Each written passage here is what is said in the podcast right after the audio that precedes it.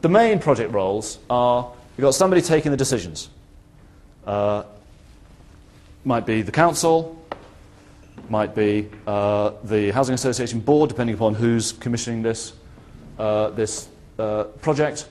Uh, you've got somebody called a project sponsor who's accountable to the, uh, the, the investment decision maker. You've got a project manager.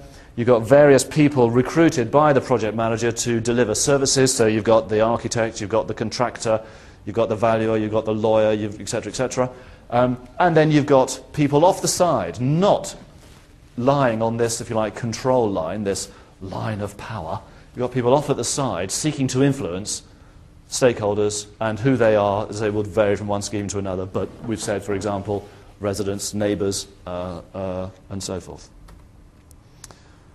Okay, so much for that brief outline of life cycle and major players.